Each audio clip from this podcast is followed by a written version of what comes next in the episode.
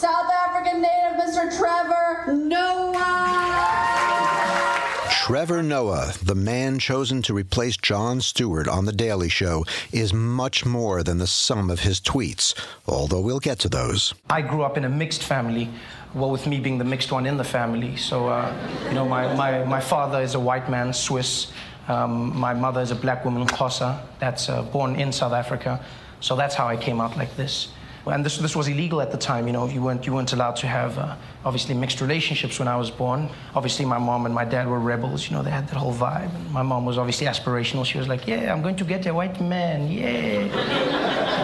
And then my dad, well, well, you know how the Swiss love chocolate, so I mean, you know. Trevor Noah brought his one man show from South Africa to New York a couple of years ago, he had a long talk with my guest today, stand up comic Pete Dominick. Well, one of the things I think is a great choice about Trevor Noah, because you said a lot of people learn about America in The Daily Show. Well, I think Trevor Noah will teach America about how the, a lot of the people in the world think of it. I used to hate um, American sports. I won't lie to you. I used to hate them. I was like, these things are stupid. How can you score like every few minutes and still cheer about it? I didn't understand that concept. I used to watch basketball and go, surely after the fifth time, it's not worth cheering about anymore. Because in soccer, you score once or twice, and everyone's like, Yeah. I can't believe we scored. And then you guys are like, we scored for the 16th time. We scored again. And I'm like, why are you still cheering? On Wavemaker Conversations, it's the Trevor Noah episode. I'm Michael Schulder, and before comedian Pete Dominick joins me to talk about the man of the moment and broader issues in comedy, I want to share one of Trevor Noah's early routines with you. It was captured in the documentary called You Laugh, But It's True, and the backstory on this film is great. Seven years ago, the director, David Paul Meyer, was a graduate student at the USC School of Cinematic Arts.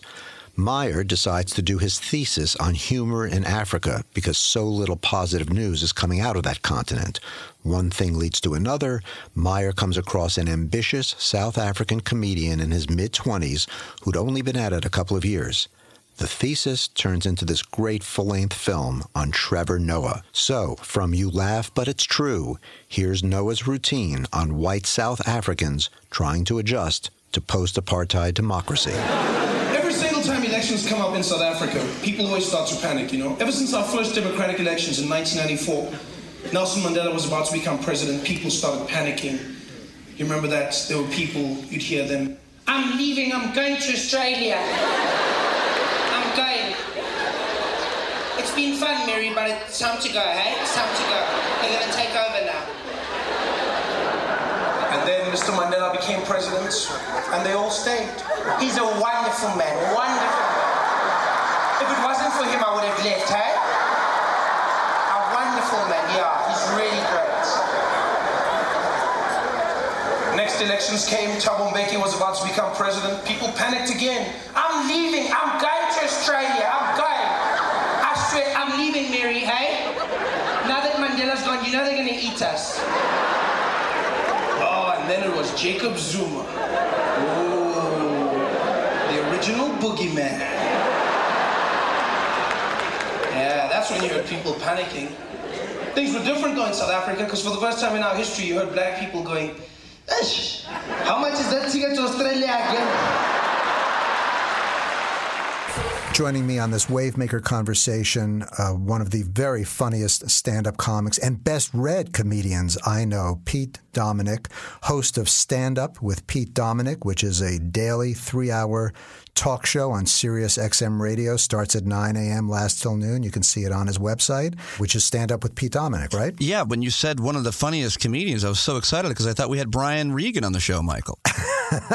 Great to be here. I, yeah, there are only a couple of comic names I know, in Pete Dominick's, Dominick's one of them. Louis C.K. is the other, and um, and Trevor Noah. I know that name now. Suddenly, uh, eight thousand eight hundred twenty-eight tweets compared to your twenty-three thousand five hundred tweets. Who's funnier? Well, he measuring funny is a very dangerous thing to do. That's like looking at a painting and saying which one's better. It's comedy. It's subjective. And as a comedian who has toiled, who has done every terrible gig and every great gig uh, that you could possibly imagine, it really irks me when people say he's not funny, she's not funny. You're entitled to have your opinion. that this comedian isn't funny. But if you're me and you bought a house with money you made telling jokes, or if you're Larry the Cable Guy and you sell out arenas all over the country, to someone somewhere or to a lot of people somewhere, you're funny. All right, now here's the struggle that all you funny people have to deal with. I assume you've you've read the the tweets in question that have really caused a stir. Uh, if if you haven't, I'll re- I'll read them for you. Well, read them for all of us. Some of them I'm, I'm uncomfortable reading, but that's okay. Well, here's one, but this is more political. South Africans know how to recycle like Israel knows how to be peaceful. So, but that's not the one that he's accused of being anti-Semitic for, of course. Here, here are the key ones. Uh, and now, again, keep in, keep in mind when these are from. So this one is from, I believe, 2009. Almost bumped a Jewish kid crossing the road. He didn't look before crossing, but I still would have felt, felt so bad in my German car. Okay, here's another one. May 2014. Behind every successful rap billionaire is a double as rich Jewish man. This one, uh, this one uh, offended uh, uh, Jews and women. Messi gets the ball, and the real players try foul him, but Messi doesn't go down easy, just like Jewish chicks. So now that got a chuckle from you, you anti-Semite. Yeah. This this one this one has really got a lot of women angry. Oh yeah, the weekend people are going to get drunk and think that I'm sexy. Fat chicks everywhere. Okay, so they're they're the offending ones, and what do you think? And this is really going to lead to a discussion of where is the line in comedy? Should there be a line? How do you identify it? Go ahead, Pete Dominick. Well, first of all, I don't think any of those are, are actually very funny. They they're all kind of formulaic and they've all been done before. It's always more risky to take a shot at the group that you're not part of. Trevor Noah's uh, both black and white. His mom is half Jewish. Does that give someone carte blanche to make jokes about those groups? I don't think so. But it, it, the, there is no uh, line per se. We don't look for a line and cross it. We don't see lines. We don't think about lines. We don't say, "Oh, I was over the line." Uh, it's not how we look at things. And and if really, if there were a line, we probably would want to cross it. Some of us, not all of us we don't think I don't think that comedians think about things that way. I don't think comedians until fairly recently really started thinking about what would offend people because Twitter has changed the game on that to some extent. Although I want to take you back just, just a little bit, because as you know, we've spoken before. My father was a stand up comedian, uh, my late father, Bobby Shields. And so these are the days before, way before social media. But when he would work places, there were some venues like cruise lines where they would hand out comment cards. And everybody who saw the show would fill in the comment card. And you could have a thousand people in the audience. And if two people said, I found his routine on this subject a little offensive or too dirty, he would get a call. And then he'd have to make that decision. Do I take the, uh, the part that offended those two people out and then it becomes less funny? Or do I just stick with my routine and risk my job? Right. How do you relate to that?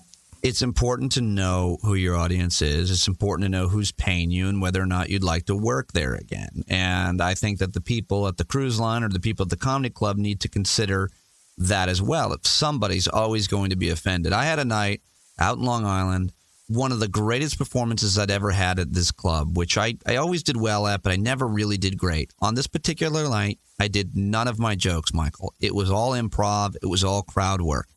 I said to a woman, Are you Italian? She says, I am Italian. I speak Italian because I'm Italian as well. And I started speaking Italian. She didn't know a lick of Italian. I said, Well, you're not a real Italian. The next night I came back, the comedy club owner told me that that woman was very, very offended that I said she wasn't a real Italian. He was very upset with me.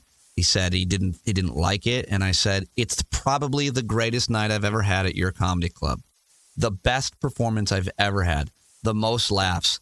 I understand that this woman was offended, but I wouldn't take it back. I don't think that's an offensive thing to say in any venue, but her perspective is hers and she can own it. But the, again, you have the, the owner, the manager has to take into consideration the entire context of the performance, the entire context, in this case, uh, for Trevor Noah or anybody else, of their career. Do we, in fact, hold a comedian uh, by one joke, by a few tweets. Is that the whole of them, especially when they were younger? I don't think that we should. Plus, with Twitter, you don't get a facial expression. You don't get tone. You don't get sarcasm. It's words, and you don't know where to put the emphasis. You don't know if it's being said uh, sarcastically. And sometimes people take, take things literally or seriously when they're actually being said sarcastically. So uh, a lot of a lot of the outrage that we see, I think, is misplaced. Which makes it all the more important that we sort of hear from Trevor Noah rather than hear his his tweets because you know he tweeted after this whole thing blew up to reduce my views, and this is sort of what you're saying. Uh, but but you got into more nuance. But he said to reduce my views to a handful of jokes that didn't land is not a true reflection of my character nor my evolution as a comedian. So that last part at least acknowledges, hey, those tweets weren't funny, but not all tweets have to be funny, and we are missing the body language. Let me ask you, just just so our audience, those who are even those who are familiar with you, really many of you, many of them do not know how many hours you have put in on stage as a stand-up comic. So you are how old now? I will be 40 in October. I'm 39 years old still. Still in my 30s. Still in your 30s, and Yeah. Trevor Noah's 31. You've been doing stand-up since you were how old? Uh, 18. Okay, and some of those very formative years I know were spent at The Daily Show and at The Colbert Report. Yep.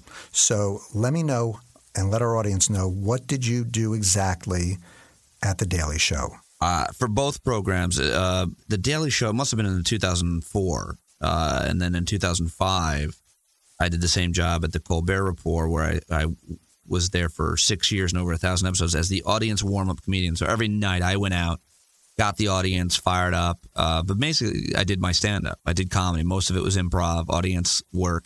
Then I handed them. Uh, then I introduced Jon Stewart, handed him the microphone, and left. Same thing with Colbert, where I was for almost six years. I left, came back, and then left again. Uh, but I same thing. I introduced him, handed him the microphone, and some nights it was 15 minutes, some nights it was an hour. But uh, did that every night. It'll it'll always be one of the hardest and uh, and best gigs I've I've had in my career Why why hard? because the audiences at those shows are the smartest audience you could ever get, and they won't accept anything that's contrived. So if it sounds like it wasn't true, if it sounds like you made it up, they're not going to laugh at you. A. B. The diversity of those audiences. Diversity of audience makes comedy harder. So if you've got old people, young people, black people, white people, uh, foreign foreigners, Americans, people that just don't have a lot of overlap, maybe in their sense of humor, uh, and you're trying to make all of those people in one audience laugh, diversity of age, ethnicity, and and background, language, that's hard to do.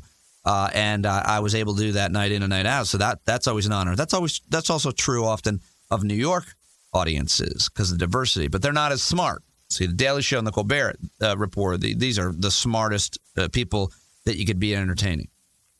And I and I guess you know that that's part of why, in in my mind, people are so worked up about this choice because you know this is not only one of the smartest audiences; it's a global audience. A lot of people around the world learn about America and America's attitudes through this show.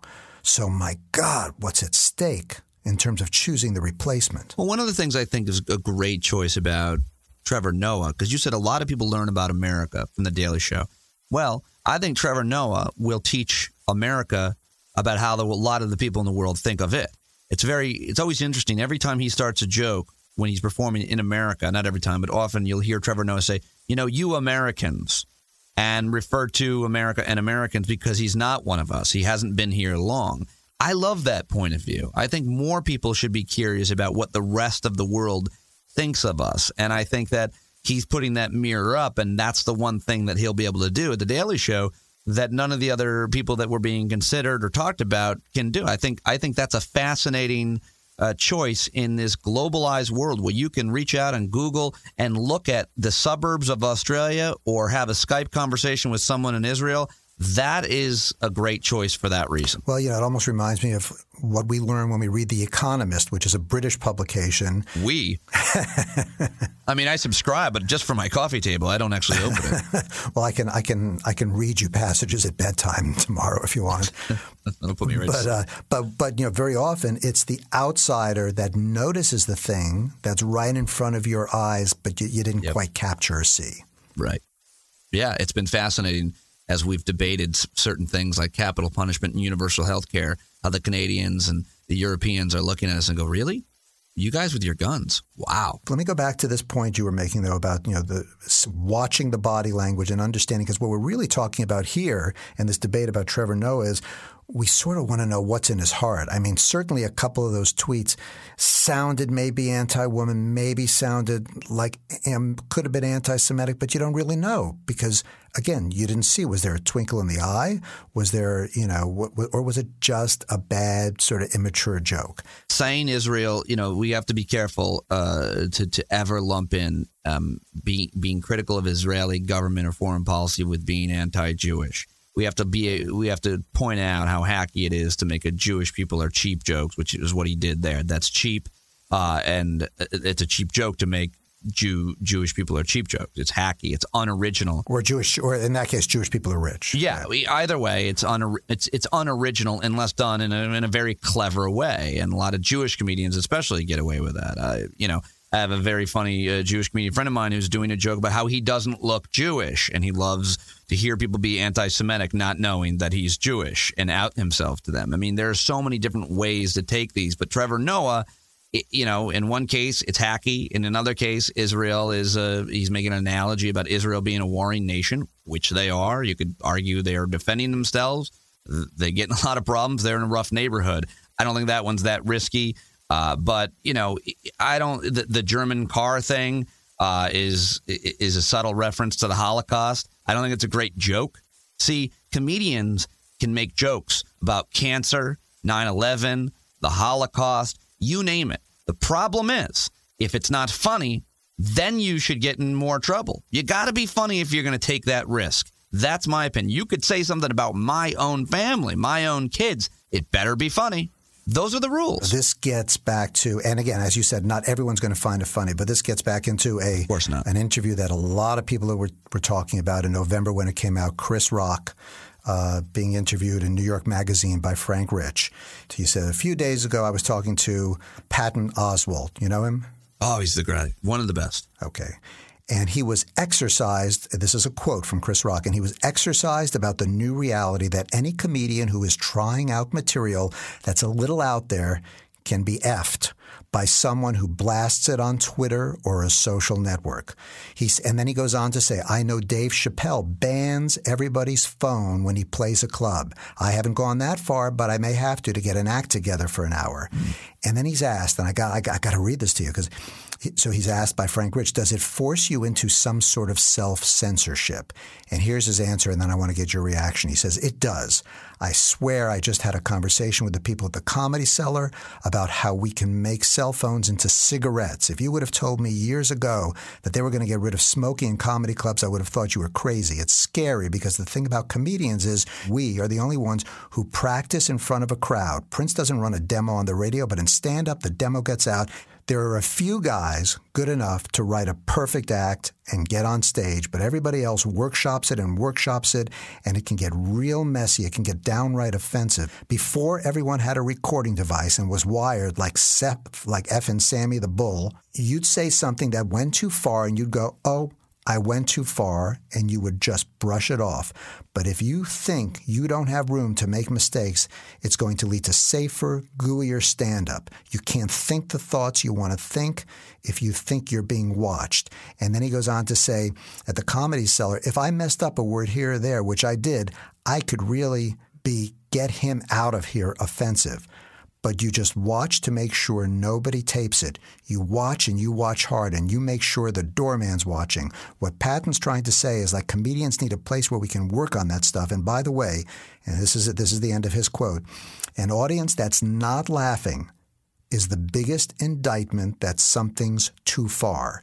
No comedian has ever done a joke that bombs all the time and kept doing it.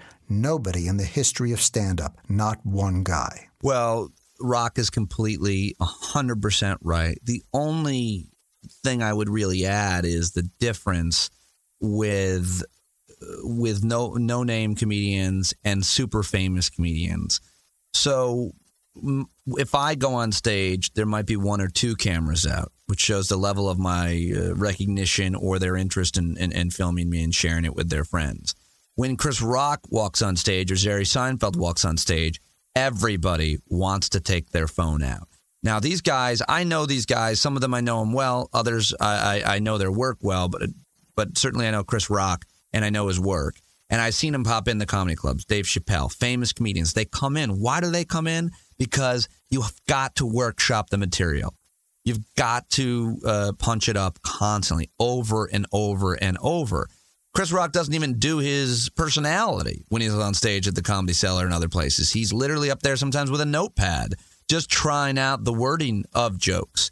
And you feel bad for these guys when people take their cameras out. You really do. And as the MC of the show, it's your responsibility to make sure that they know the rules. Don't film. It sounds arrogant. Don't film me. It's not. A lot of comedians have gotten a lot of trouble. Again, context matters. When you just take out a joke and, and put it up on YouTube, you don't know what the guy said just before that. You don't know where what he might have been responding to. From Michael Richards who yelled the N word at the Laugh Factory, to Tracy Morgan, who got in trouble. There's just countless comedians who have gotten in trouble. It's because A, our outrage culture, B, the instant ability to, to upload things, uh, and then the ubiquitousness of, of cameras. Uh, and yeah, uh, it, it's a different thing for a famous comedian. But then you have another guy who may not be, uh, who wasn't a household name yet, but he basically became one uh, overnight and that's the comedian uh, who outed Bill Cosby. So we're talking about Hannibal Buress here. Hannibal Buress, you know, called Bill Cosby a rapist, and that was the beginning of the end of Bill Cosby because someone was filming that in the audience. And so, so should cameras? I mean, should they be like cigarettes, where there's there's there's a more even more watchful eye than there is now? You should never film a comedian at a comedy club. You can take a picture, don't film it. Uh, it will, or if you're going to film it, don't post it and share it with your friends. It's just, I understand anybody's instinct to want to, especially if they're famous and they're big and they're fans. But at comedy clubs, especially, you're generally going there to work out material. You're not. That's not the place where you're going necessarily to make your living, especially if you're a famous comedian. If you're me, you're making your living. If, if hey, if you're me, film me and maybe put it out there. Let people go out get get outraged by it. It'll probably help my career, but uh, probably not. At the same time, when I started working at CNN, Michael, uh, you know, being a contributor there, hosting a show there, I definitely tamed down my act for fear that someone would put a clip out of me and say, CNN contributor Pete Dominick said this. And it would be like, oh boy, here we go. In a moment, more with Pete Dominick, and you'll hear Trevor Noah describe for Pete his very first time visiting a Walmart. Let's just say he lost his discipline. With Domino's new Piece of the Pie rewards, you earn a free medium two topping pizza after just six online orders of $10 or more. Need some reasons to order? Throw a half birthday party for your husband. Happy 36 and a half. Or your cat. Or get in touch with your vegetarian side. Hold the pepperoni. But we think free pizza's reason enough. Start earning points toward free pizza with our $5.99 mix and match deal at Domino's.com today. Rewards program is open only to U.S. residents 13 and older with a pizza profile account. Only one order per day earns points. Complete details at Domino's.com slash rewards. You must select this limited time offer. Prices, participation, and charges may vary. Looking to get the best deals at your favorite stores? CBS Local Circulars has you covered with access to the hottest sales around from electronic stores to baby stores and everything in between. Go to circulars.cbslocal.com today to get great deals from retailers like Target and Macy's. This is the Wavemaker Conversations Trevor Noah episode. Noah is Jon Stewart's replacement on The Daily Show. My guest, stand up comic Pete Dominick. So, how much latitude do you feel you have on your show? On because you you have a lot a lot of political guests, people who are dealing with really issues that involve the commons, but Right. ironically very divisive issues, right? Well, yeah. I mean, on my radio show, I have as much latitude as I want because I have as much context as I want. I have a record of everything that I said that I can combat something taken out of context. Mine was the radio show where, of course, Rick Sanchez made his fateful remarks. uh, and lost his job the next day. And so, you know, there's, and, and any given day, someone can say something that offends or outrages a, a large group of people. But on my radio show, I don't worry about that because of my sensibilities. My sensibilities are are, are pretty uh, open minded, and I'm not, you know, I'm not a hateful person about any group or any way of thinking. So I don't really worry about it. We're uncensored and I get uh, no editorial interference from from my bosses. And so, you know, we bring on uh, provocative guests from time to time, but we have them speak their mind, and we talk about divisive issues, but we're honest about them. Okay, so I got so I got to ask you because you you seem to have such a range of guests on your show. Yeah. So you're a comedian. You're clearly, I mean, you joke that you don't read The Economist. Maybe you don't read The Economist. What do you read every day? What's your what's your reading routine? Where do you get your information? Uh, I just go to uh, High Times, just the marijuana magazine, every morning. I get everything from there, and then we just do the show. I read. I must take in uh, usually four newspapers. I look at all the op eds. There's a great website called Daily Op Ed. By the way, it's your cheat sheet for all the op eds. So Washington Post, Wall Street Journal, USA Today. Yeah, that's right. I said it. And of course, the New York Times. Uh, so I'll read the newspapers to get the, the news and to get opinions and and uh, but I also I, I, watch a lot of documentaries. Uh, I read a lot of books that are focused on one policy, education policy, or economics, foreign policy, or environmentalism. Uh, I, I read a lot of blogs um, and Twitter. I mean, Twitter is a great place to get news. So I spend about three hours every day preparing. But a lot of that isn't just the news. It's it, we're we're too focused uh, on on what's relevant today and I think that I just uh, interviewed a, a, great historian, uh, Thomas Fleming, talking about comparing Jefferson and Washington. And it's it's important. It's important to learn history. It's as important to know history as it is to know the causes of a plane crash, in my mind, if not a lot more important, frankly. So I think everything is relevant all the time. The news cycle might not agree, the ratings might not agree, but uh, it is. And we move on from outrage to outrage, issue to issue, fear to fear. Whereas it's great to have the context of history and, and, and talk about an, an issue in its entirety. All, all my listeners are going to go to your show now. That's it. I'm finished. Well, that'll make five for us. We're very excited. very with your four and my one. No, I mean I love and really enjoying your podcast as well. You, you, mean you mean Wavemaker Conversations with Michael Schulder? I'm Pete Dominick. Wavemaker Conversations is one of my most important resources in getting prepped for my stand up with Pete Dominick daily national radio program. It's pretty obvious uh, for anybody who who listens to your stand up, but thank you, thank you for that. Mm-hmm. Let, let, me ask you something. For, uh, going back to again the line and this whole because this is fascinating, and, and you know what this gets into. This is going to sound tangential, okay? There's a woman, Carol Dweck, who I interviewed, who is uh, she's become very well known in education and parenting circles for her work that she calls mindset. And she was trying to figure out very early in her career as a psychologist, she was studying children who were like nine, ten years old. And some of them would come in that the challenge would be do this puzzle. And if it was an easy puzzle, everybody would do it. And if it was a challenging puzzle, some kids would do it. They would relish the challenge, and other kids would shy away from it. They were afraid of failing. And she set about to figure out what's the difference between these two types types of kids. And this is relevant to comedy because she she she found out that there is there is one type of person who she who has what she has labeled the growth mindset. And the growth mindset means you know, we can grow, we can learn by making mistakes. There's nothing wrong with that. Struggle is all part of it. Obviously, a nine year old wouldn't articulate it that way, but that was the gist of it people with a fixed mindset believe you're either born good or you're not. So, in a comics frame of reference, you're either funny or you're not. And if I don't get laughs tonight, I'm not funny. So, I'm not going to take the risk, right? So, a comedian has to have a growth mindset. In fact, that brings us back to Trevor Noah. I mean, you know, he's got to have the resilience now to get up there through all this heat and say, you know what, I've done some unfunny stuff, but I'm still growing. And by the way, if you watch this documentary that was made uh, um, that was made on him from a number of years ago, you'll see him in his late 20s, totally with a growth mindset. You know, I'm just starting now. I'm not that great, but I'll get there. So, so tell tell me how that worked in your life. You've got to have that as a comedian. You're constantly failing, constantly failing. I mean, in a moment or an entire an entire gig sometimes. I mean, and and if you if you want to continue doing this, then you've got to get back up there. And it's extremely humiliating and frustrating and embarrassing. And often, Michael, people will say, I don't know how you do that. You're so brave and you're so courageous and and and so on. And I'm sure your dad heard that. Everybody who stands in front of an audience and, and tries to make them laugh and does make them laugh gets so much respect. Well, I used to take that and I used to uh, embrace that compliment and enjoy it and go, well, you know, whatever, however I. The truth is, we have to do it. Those of us who choose to stand up in front of audiences and make them laugh, we've got to do it. It's like a drug to us, it's a constant validation. Uh, I don't do as much stand up as I used to do. I used to do every night, sometimes three, four, five shows a night.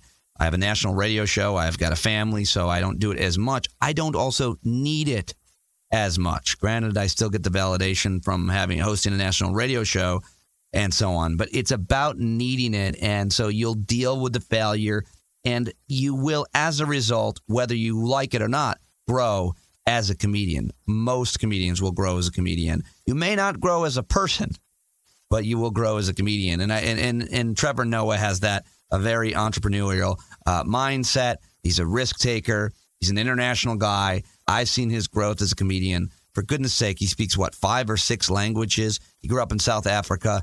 His point of view, his life will be interesting. It'll matter, and I think he'll continue to grow and mature just like Jon Stewart. And, and, by the way, you've interviewed Trevor Noah. When did you interview him and what did you talk about? About two years ago, I interviewed Trevor Noah and I asked him a lot about what he thought about America. Your gun laws.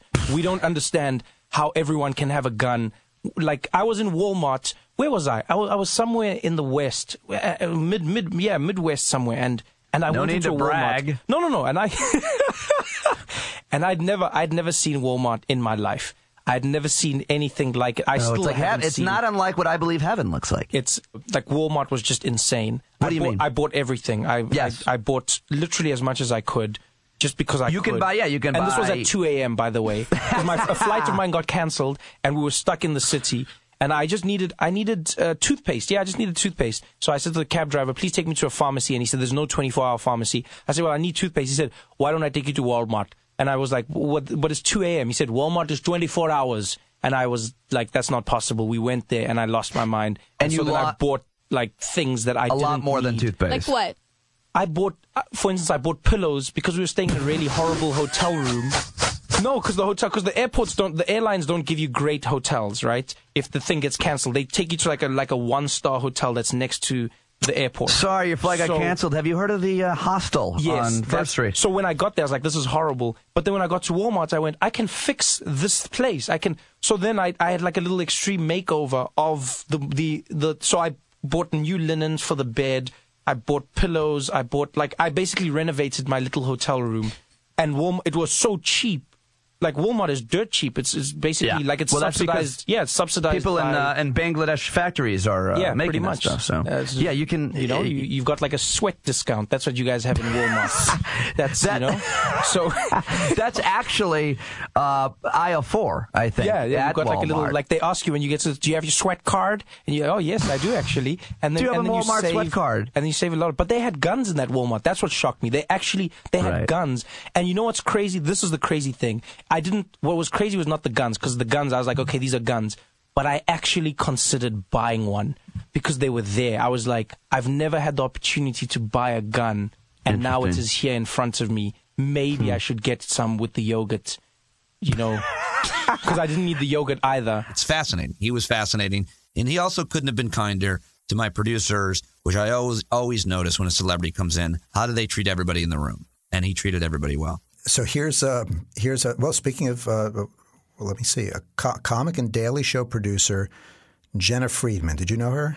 Mm, Okay, so maybe she's after your time. She said uh, she was uh, quoted today as saying, "The way young comics become great comedians, and this is a theme we've explored, but the way young comics become great comedians is by testing the waters, saying things that may cross the line, experimenting with taboos." And then this is very interesting. She she added, "My comedic persona in my early twenties was sociopathic.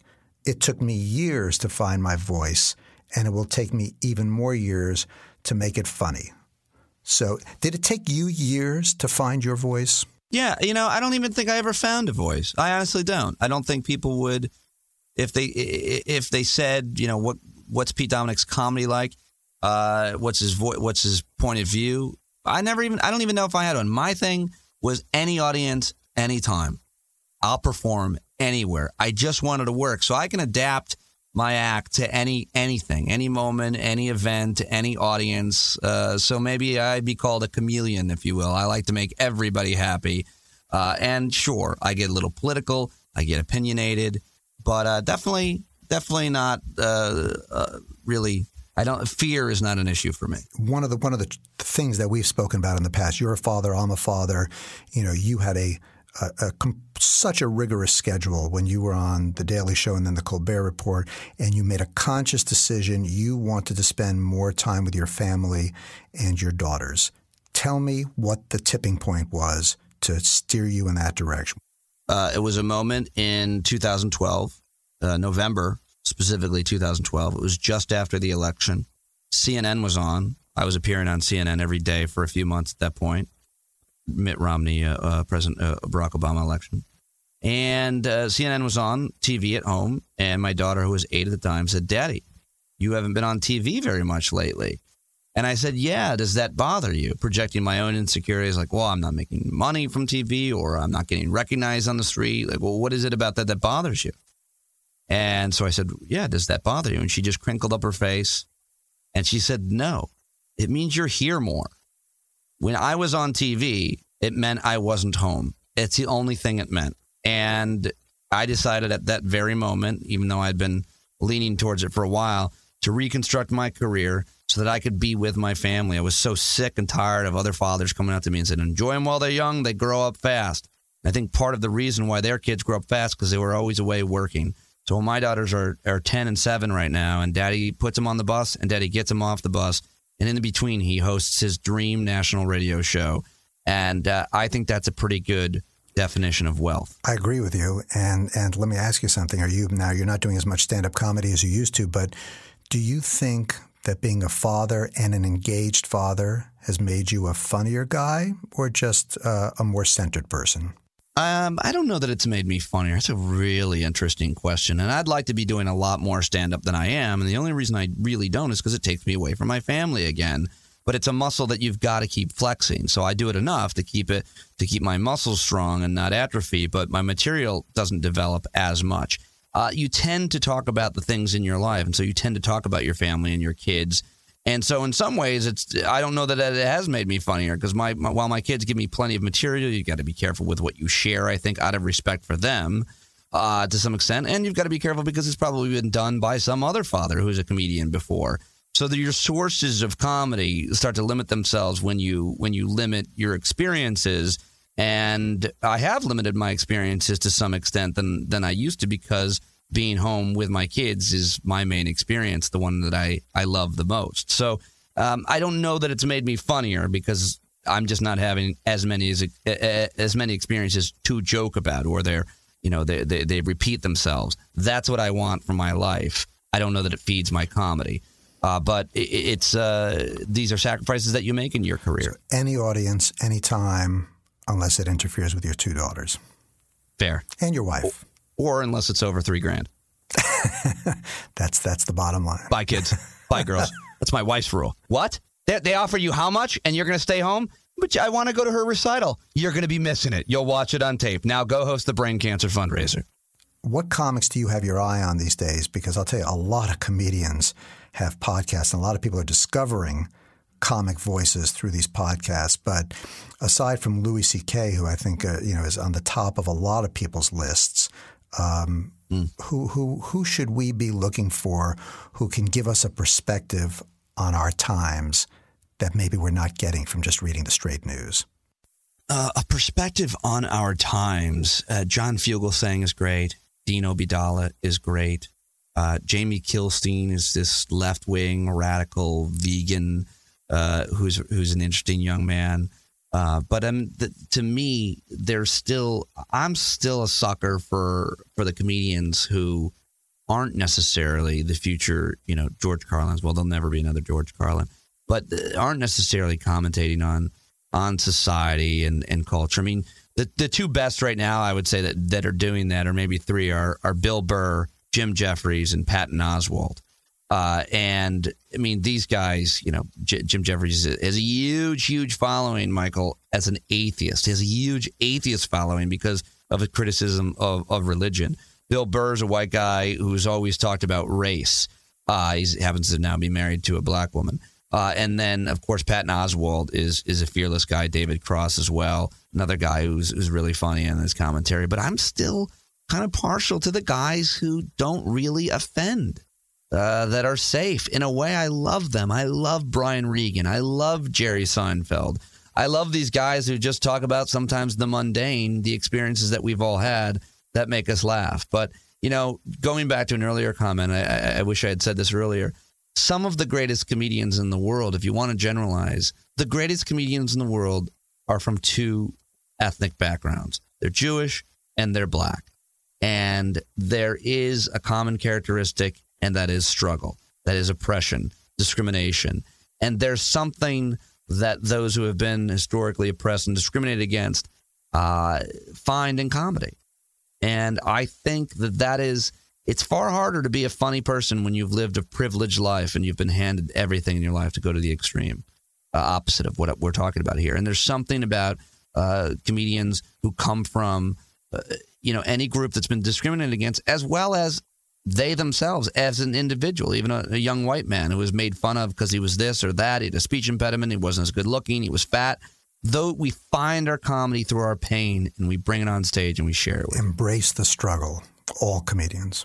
My best jokes are about losing my hair, which was the most painful experience personally that I had in my life. Do you want to just? Do you want to just? Was it really? Yeah, which says how privileged I was, frankly. But for me, that was tough. As my as my daughter would say, a first world problem. Exactly, certainly is. Give me a sense of the pain that losing your hair caused you. Well, the pain was that that I'll never get a part, that I'll never get hired, that I'll never have a girl be attracted to me. That was the the, the real uh, visceral pain, which I, I really thought those things were going to come true. Of course, they didn't. Uh, but the jokes came in just the, the, the, living of it, the experience of it. Uh, one of my greatest jokes of all time was if you want to know what you look like to other people, uh, don't. Uh, this is how I knew I was losing my hair. Don't look at a picture of yourself or in the mirror. Have a child draw you. Because kids are honest. They'll find your most insecure quality. You're five pounds overweight, not a kid, you're a fat circle. And that was one of my, it, it's always the joke that's been quoted the most because it's the truest. You know, everybody can relate to that. And so that's the one I stand by. My pain, balding. You started this conversation by talking about the good tweets and the bad tweets, the good jokes and the bad jokes, and how they have to be true at their core. Yeah, there's got to be a truth behind it, or else, in my opinion, it's not going to be as funny. The truth of Pete Dominick. Stand up with Pete Dominick, my friend, and uh, and truly one of the smartest guys I know, and super funny, even though he's not black or Jewish. What are you? that means a lot coming from you. I'm nothing. I'm really nothing. No, you're everything. What are you? Yeah, Tell the audience what Italian, you are. Lebanese, Irish. The greatest story, though, about you and I is how we met. We met on a beach. Yes, we did. In Nantucket. You recognized me. I, I assumed that you recognized me because uh, at that time I was on TV a lot. No, it was because you worked at CNN. And so, so everybody knows everybody at CNN, certainly the people who were on air. I was excited, as I always was when someone recognized me. It just so happened that day I was trying out something new on the beach. The day I met you, the day you recognized me, I was wearing a European style, tight fitting man's bathing suit. and I'll never forget that. Are you Pete Dominick? No, no, I'm Daughtry. A lot of people tell me I look like Pete Dominick, but nope, not today. Uh, Pete, I have to be honest with you. I remember that bathing suit so well. I could hardly keep my eyes on your bald head. Yeah, you said the same thing my daughter did. Do you have a seashell in your pants? well, Pete Dominick, thank you for uh, for joining me on Wavemaker Conversations. Thank you for having me, Michael. If you like what you've heard on this episode, you can subscribe to Wavemaker Conversations on iTunes, and you can always find this podcast on the new CBS podcasting platform, Play It. That's play.it. I'm your host, Michael Schulder. Thank you for listening. With Domino's new Piece of the Pie rewards, you earn a free medium two topping pizza after just six online orders of $10 or more. Need some reasons to order? Throw a half birthday party for your husband. Happy 36 and a half. Or your cat. Or get in touch with your vegetarian side. Hold the pepperoni. But we think free pizza's reason enough. Start earning points toward free pizza with our $5.99 mix and match deal at Domino's.com today. Rewards program is open only to U.S. residents 13 and older with a pizza profile account. Only one order per day earns points. Complete details at Domino's.com slash rewards. You must select this limited time offer. Prices, participation, and charges may vary.